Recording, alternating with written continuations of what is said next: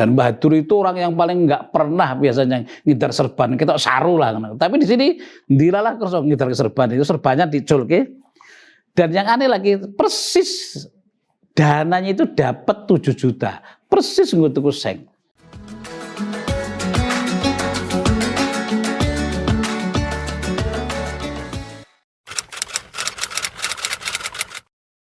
Assalamualaikum warahmatullahi wabarakatuh. Bismillah, alhamdulillah, wassalatu wassalamu ala rasulullah wa ala alihi wa ashabihi wa mawalah maba'da. Saya nama Nur Hidayatullah.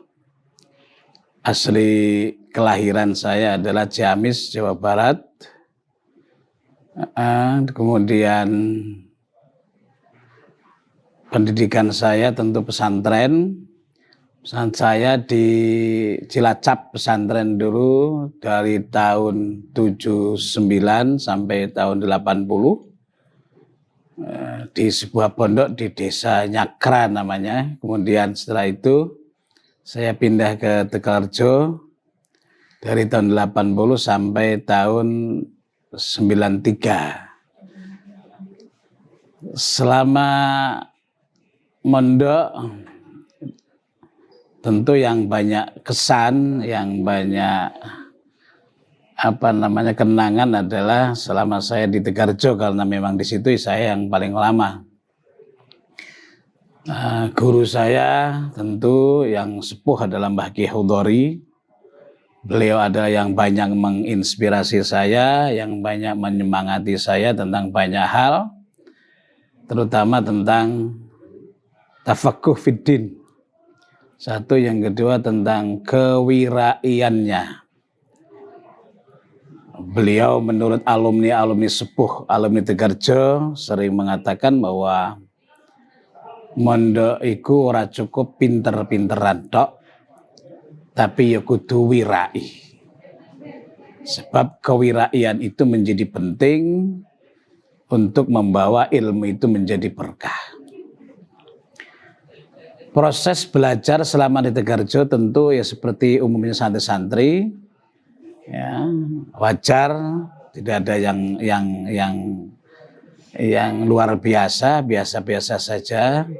Yang luar biasa justru setelah selesai saya proses belajar.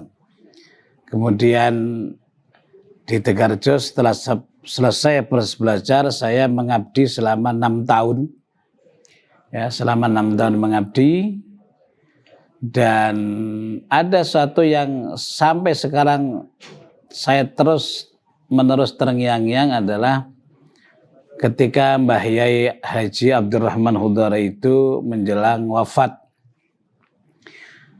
Kira-kira dari wafatnya itu kurang 20 atau 15 harinan lah. Saya menghadap dengan empat orang kiai.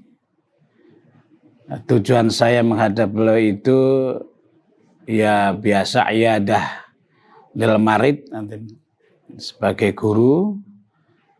Tapi kemudian ketika saya iadah, tanya iadah tidak sempat bertanya apa pun karena melihat beliau sudah sudah sangat ulur sekali dan bahkan sudah nggak ngendiko sama sekali. Yang ada ketika itu hanya menangis dan menangis.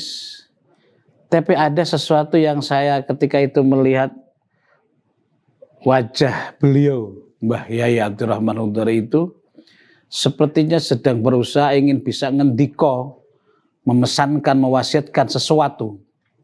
Dan benar, ketika kami, eh, saya dan berempat kiai itu sowan, mau pamitan, salaman, kemudian dia keluar ada dua kata-kata yang sampai sekarang menjadi pegangan saya, yaitu kalimat do berjuang.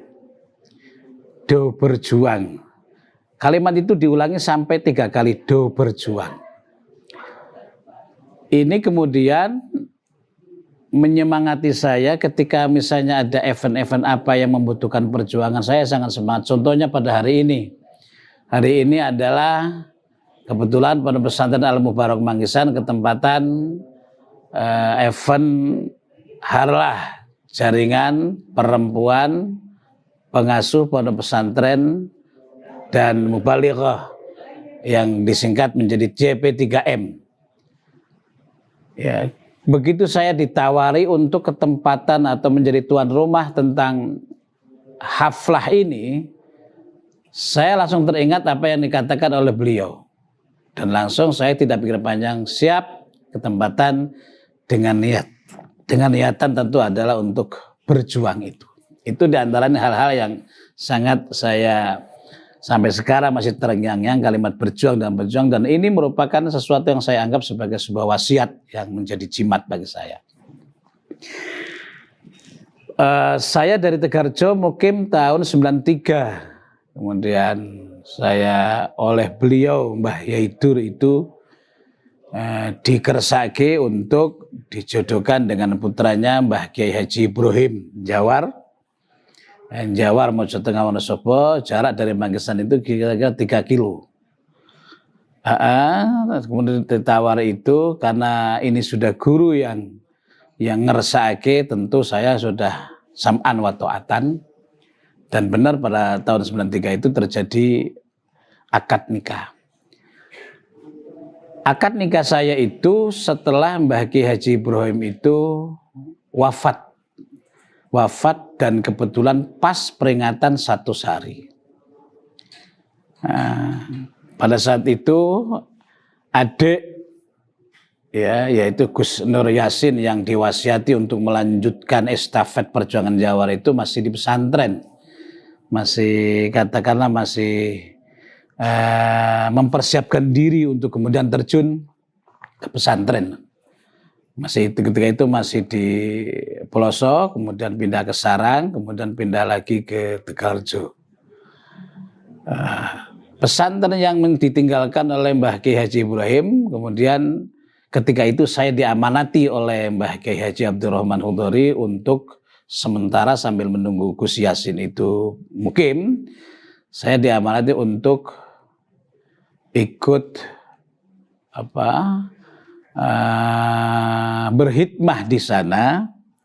Bahkan kalimatnya Mbah Dur dulu, kue selama Yasin ki urung Bali, kue cekelan pondoke. Cekelan pondoke. Dan kemudian saya menjadi pengasuh pondok pesantren Jawar itu selama lima tahun. Ya. Jawar Raudatul Talibin waktu itu tulam itu selama lima tahun sambil menunggu adik itu besar itu. sesuatu yang Mbah Kiai Haji Abdurrahman Hudori mendidik saya untuk menjadi pejuang betul ataupun ya ikhlas itu sangat sangat uh, istimewa sekali. Antara lain begini pesannya. Dayat kowe sementara nang Jawar tak pasrai ngerumat pondok. Pesanku bocah diupayake diikhtiari lahir batin dan bocah iki ojo nganti merosot dari jumlah Mbah Kiai Ibrahim ketika itu. Nek ono munda-munda eh iki sing tak arep-arep tapi kowe ora kena ngakoni tapi nek ono nganti merosot kowe sing tak sahake. Ini kemudian bagi saya merupakan sesuatu yang menjadi apa ya cambuk bagi saya kemudian ikhtiar lahir batin soan ke sana kemari khususnya kepada masyayikh minta barokah untuk kemudian uh, bisa bertahan di situ mempertahankan santri itu. Alhamdulillah ketika itu santri Pondok Pesantren Jawarti laranya mertua itu sedikit pun tidak mundur bahkan naik dan alhamdulillah sampai saya keluar dari Jawar tahun 98 itu posisi santri sudah sampai 500. Yang ketika saya saya masuk ke situ belum ada 500 sekitar 300-an. Ini sesuatu yang bagi saya modal untuk kemudian saya membuat pesantren di sini nih. Uh, pesantren Al Mubarak ini berdiri 1 Januari 98. Ini pun atas perintah dawuh daripada beliau Mbah Kiai Haji Abdurrahman Khudari itu yang ketika itu sesungguhnya saya nggak ada pikiran sama sekali, nggak ada nggak ada hasrat sama sekali untuk membuat pesantren sendiri. Pikiran saya cuma itu ya kita itu pokoknya melu ngurip-ngurip pondok Jawa, pondok mertua, melu besarkan pondok mertua itu saja. Yang penting saya bisa berkhidmah di din, nasril ilmi itu sudah cukup bagi saya. Ketika itu saya ditimbali Mbah Kiai tentang dawuh untuk bikin pesantren itu sampai tiga kali. Pertama kali saya cuman masih belum bisa menjawab, masih mendel kulo. Yang kedua juga masih demikian. Yang ketiga baru bisa memberikan jawaban. Itu pun setelah Mbak itu agak nadanya sudah agak nada-nada duko. Nah, ya karena mungkin ya seorang yang sudah waskito, yang sudah uh, tahu banyak hal, terus untuk strategi perjuangan juga, kemudian dari kue gak pondok dewi, kue gak pondok dewi. Nah, akhirnya benar yang saya rasakan ya termasuk proses pembuatan ini nih. Aslinya itu mas, aslinya itu saya didawui itu, saya nggak ngerespon karena ada ada alasan, ada alasan lain. Karena memang mertua itu nggak boleh, nggak boleh saya keluar dari Jawa, saya harus di Jawa dan seterusnya. Lah Pak Yaidur Mbah Dur itu duka itu luar biasa. Sampai ngendika gini, kongkon wong tua orang ndang-ndang leh nglakoni. Kowe iki anakku. Kowe iki anakku. Manut kena diatur ora sampai dah itu ternyata setelah saya pikir saya pikir saya pikir itu memang mungkin sudah beliau sudah tahu. Nah ini ada cerita yang lucu lagi. Ini saya bangun pesantren yang satu yang yang menjalur yang belum saya tingkat itu. Itu sengnya itu dulu Mbah yang cari. Ceritanya gini, bangun tinggal masang atap itu loh. Saya kehabisan duit Sehari sudah nggak enak sama sekali. Saya tak wane-wane ke atap itu saya butuh duit 7 juta untuk beli atap. Atap kalau sini kan seng 7 juta ketika itu. Cuma satu matur batur kok batur ndangu piye wis kanthi bangunane. Kanten masang atap tambah seng dari gada arto. Anu wae kumpul ke jamaah haji sak kabupaten. Aku tak ngasih tak golek duit. Temu di lokasi ini saya ngumpulkan jemaah haji sekabupaten, kumpulkan, tarik sebentar serban itu, dan Bahadur itu orang yang paling nggak pernah biasanya ngidar serban, kita saru lah. Tapi di sini dilalah kerso ngidar serban itu serbannya diculke. Dan yang aneh lagi persis dananya itu dapat 7 juta, persis ngutuku seng. Maka ini saya lagi mikir mau tak tingkat kombien ini saya Mbah itu yang cari, saya nggak enak kenang-kenang itu. Itu antara lain yang yang menurut saya kok istimewa sekali itu pas cari seng itu. itu. Nah. Uh, mulai pembelian tanah, pembebasan tanah ini tahun 97 mulai sudah pembebasan tanah. Awalnya itu sekitar 5000 meter. 50 meter. Uh, terus kemudian setelah itu kita bikin pondasi yang juga oleh ngerawuh Mbah Yaitur yang mondasi yang ngawiti itu uh, itu tahun 97 97 mulai 97 agak akhir sudah ada sudah mulai pembangunan itu dan 97 akhir ini sudah selesai seadanya ya, belum selesai 100% cuma bisa ditempati. Alhamdulillah, kemudian 1 Januari 98 kita tempati kitab yang pertama saya baca di sini adalah untuk kenang-kenangan adalah kitabnya Imam Malik, itu kitab Al-Muwatta. Ketika itu bulan Ramadan, ini kitab yang pertama kali kita baca. Sawalnya santri yang ikut saya ketika itu Ketika itu saya mau disangoni santri oleh mertua. Tapi saya matur ndak usah disangoni. Paling-paling keponaan-keponaan saya yang ikut saya dari jam dulu, dulu itu kalau mau ikut saya monggo. Itu saja. Dan benar. Keponaan saya dan saudara saya uh, yang dulu mondok di Jawa ikut saya ditambah dari berapa pokoknya jumlah santri jumlah santri pertama manggisan itu adalah delapan. Delapan orang itu putra putri. Delapan orang putra putri. Itu pun yang yang yang enam apa ya yang yang lima itu keponakan saya semuanya. Alhamdulillah sejalan dengan perkembangan uh, zaman dengan ikhtiar uh, sekuat tenaga dan terutama sekali barokah dari masyayikh itu alhamdulillah per hari ini untuk bangunan-bangunan pesantren alhamdulillah sudah mulai mulai agak banyak bangunannya dan tanahnya sudah alhamdulillah posisi hari ini sudah sampai 4 hektar. Tanah yang semula itu hanya 5000 4 hektar itu kita belinya juga dari banyak orang sampai sertifikatnya ada 33 orang. Jadi 33 orang apa pemilik tanah dari, dari satu ada yang 100 meter, ada yang 200, ada yang 5 ribu, ada yang ada yang 9 ribu, ada yang berapa tapi semua jumlahnya itu ada uh, menjadi 4 hektar. Kemudian istri saya itu, istri saya itu pesantrennya di pelosok. Ya, di Yai Nur Huda Jazuli. Ya, lama juga di sana, sampai ngajar juga di sana. Ya. Kemudian kita kolaborasi tentang sistem pendidikannya, terutama yang kita ambil dari sana sistem sawirnya, kita ambil di sini untuk kita kolaborasikan dan alhamdulillah jalan jalan dan ternyata mendapat respon masyarakat yang luar biasa. Terutama sekali, terutama sekali setelah saya mengadakan sekolah yang namanya eh, ya diniyah sih, diniyah cuman diniyah tapi formal gitu, yang disebut PDF. PDF di sini ada dua jenjang, jenjang pertama wusto atau setingkat dengan SMP, kemudian ulya setingkat dengan SMA, dan satu lagi adalah Mahat Ali sebuah lembaga pendidikan keagamaan setingkat perguruan tinggi itu. Alhamdulillah ini mendapatkan respon dari masyarakat yang luar biasa. Tahun kemarin saja, tahun kemarin saja untuk yang wustotak itu jumlah pendaftar siswa baru itu seribu lebih. Ini untuk yang wusto, belum yang ulia dan mahat alim. Ini perjalanan singkat tentang pesantren di sini. Tentu tidak semanis yang saya ceritakan Pak ini di balik itu banyak apa namanya keprihatinan, kemudian tantangan hambatan tapi menceritakan hambatan tak kira nggak nggak penting cerita kasih enak-enak wae lah. Ben ada semangat baru dari anak-anak dari santri-santri.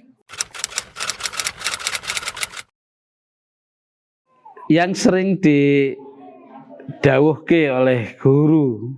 Ya ya nimbah yaitu itu santu ini ketika masih saya saya masih baru-baru awal di pesantren besok bahasanya gini ben iso dadi wong sampean dari kecil latihan dadi wong sing ikhlas latihan dadi wong ikhlas ini satu ya, jadi apa-apa itu kalau sudah dasarnya ikhlas ini kan semuanya menjadi berakibat baik. Itu sering didawuki oleh Mbak Yai Dur itu dulu.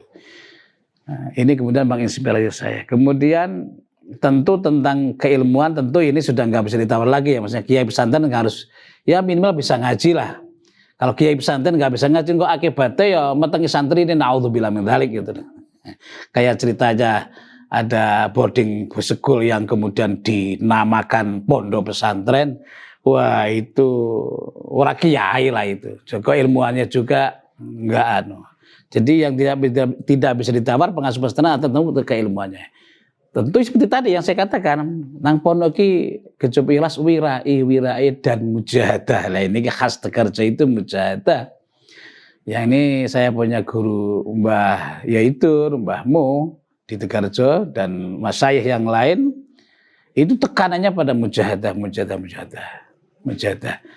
Ya, ya. Dan kemudian hikmah, nah, hikmah kepada guru. Hikmah kepada guru. Itu ada lain yang sering dihentikan semacam itu. Tapi memang saya itu mendapat cerita entah ini entah ini kebetulan atau gimana. Biasanya saya ada ada kiai yang ngendika gini. Kalau pesantren yang dawuh mendirikan itu gurunya, ukeh dadine. Tapi kalau pesantren kok sudah sekon napsune dhewe, ukeh ora dadine. Lah niki atau dadi naudzubillah tapi ndak awet. Nah, ini pesantren kalau yang dawuh ke yang dawuh adalah gurunya ini ukeh dadine. Maka mumpung, mumpung ketemu mawon kepada teman-teman alumni Tegarjo misalnya ini ya yang nanti melihat uh, tayangan ini uh, kalau memang guru-guru kita dulu pernah dawuh membuat pesantren mantep insya Allah jadi. Tapi kalau sudah ragu ya tidak bisa. Jadi itu dan lain yang menurut pikiran saya faktor yang lain apa saya nggak ngerti. Cuma pikiran saya cuma itu itu teman. Yang ya umum lah biasa.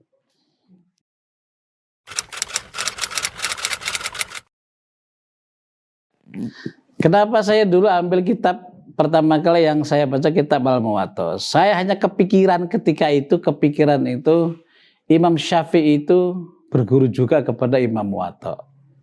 Jadi saya kepikiran itu, kebetulan saya ada kitabnya, saya kita baca, saya, saya baca itu saja. Jadi nggak ada pikiran-pikiran lain.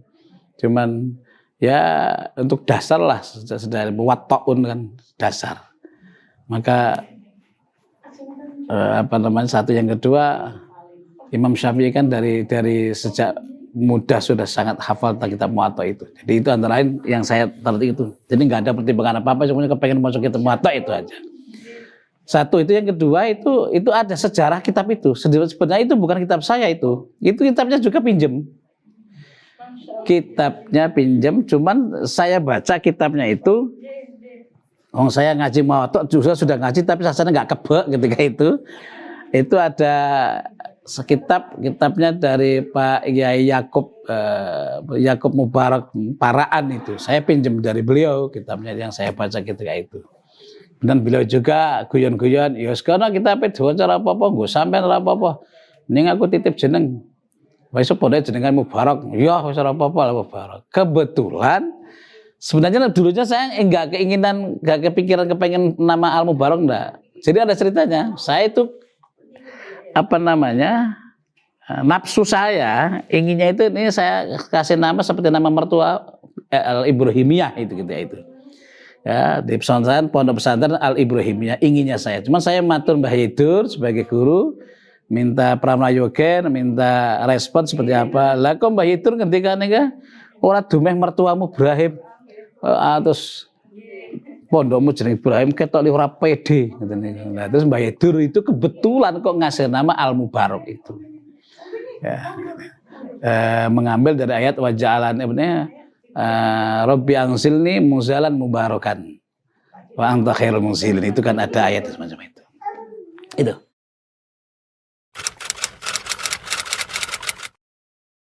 Jadi ini memang kasus yang seperti uh, viral kemarin di Bandung ya dari Bandung juga kemudian ada menyusul lagi mari Tasik Pak ya. Itu setelah kita amati dan seterusnya ternyata pesantren-pesantren itu ya ya sebenarnya bukan pesantren ya rumah-rumah tafid itu. Yang jelas sering saya katakan masyarakat masyarakat memang ada yang ragu juga sih waduh jangan-jangan anak saya kalau pesantren kan nanti gini gini gini saya sering ngomong juga, wis apa nek mondok nanggon pondok NU jaminan selamat. Nah, saya ngomong gitu itu. Nah, caranya mondok NU piye? Pokoknya yang dibawa RMI insya Allah selamat. Mulai hati-hati, sekarang pesantren banyak macam macamnya. Nah, yang pesantren yang non NU saya nggak tahu. Termasuk kasus kemarin juga yang jelas itu bukan RMI. Saya saya ngomongnya ke masyarakat semacam itu. Sebab memang memang memang begitu ya yang yang kasus-kasus yang terjadi ternyata ya bukan di bawah RMI. Nah, jadi untuk itu pada masyarakat luas di mana saja mantap saja kalau mesantrenkan anak ya di pesantren yang benar di NU. Untuk itu sebelum mesantrenkan anak dicek dulu. Dicek dulu kiainya itu kira-kira seakidah apa tidak. Kalau kiainya tidak seakidah jangan. Nanti eman-eman biaya nih. Uh, setelah mondok di situ kemudian menyerai kali wong tuane diwedak maka dicek dulu. Kemudian jangan terburu-buru tergiur dengan iming-iming gratis. Nah ini persoalannya banyak. Masyarakat itu yang dicari gratisan kadang-kadang lucu gawe anak orang tanggung jawab masalah pendidikan titip wong gratisan Ya, dicek dulu lah pesantrennya kira-kira seakidah apa tidak. Kalau tidak ngerti seakidah apa tidak, ya mbok tanya. Ya, tanya. Tanya kepada siapa sih paling gampang takut pada pengurus NU lah. Pengurus NU kira-kira pesantren ini gimana, gimana, gimana. Kalau hanya misalnya browsing-browsing juga kita mengkhawatirkan nanti orang awam yang nggak ngerti ada salafi dan salafiyah ini atau apa ini juga bingung juga masyarakat. Itu sebaiknya pada masyarakat awam sebenarnya kalau mau pesantren anak tanya dulu pesantren mana ajarannya gimana akidah seperti apa insya Allah selamat ya Terima kasih, mudah-mudahan bermanfaat. Kita akhiri Assalamualaikum warahmatullahi wabarakatuh.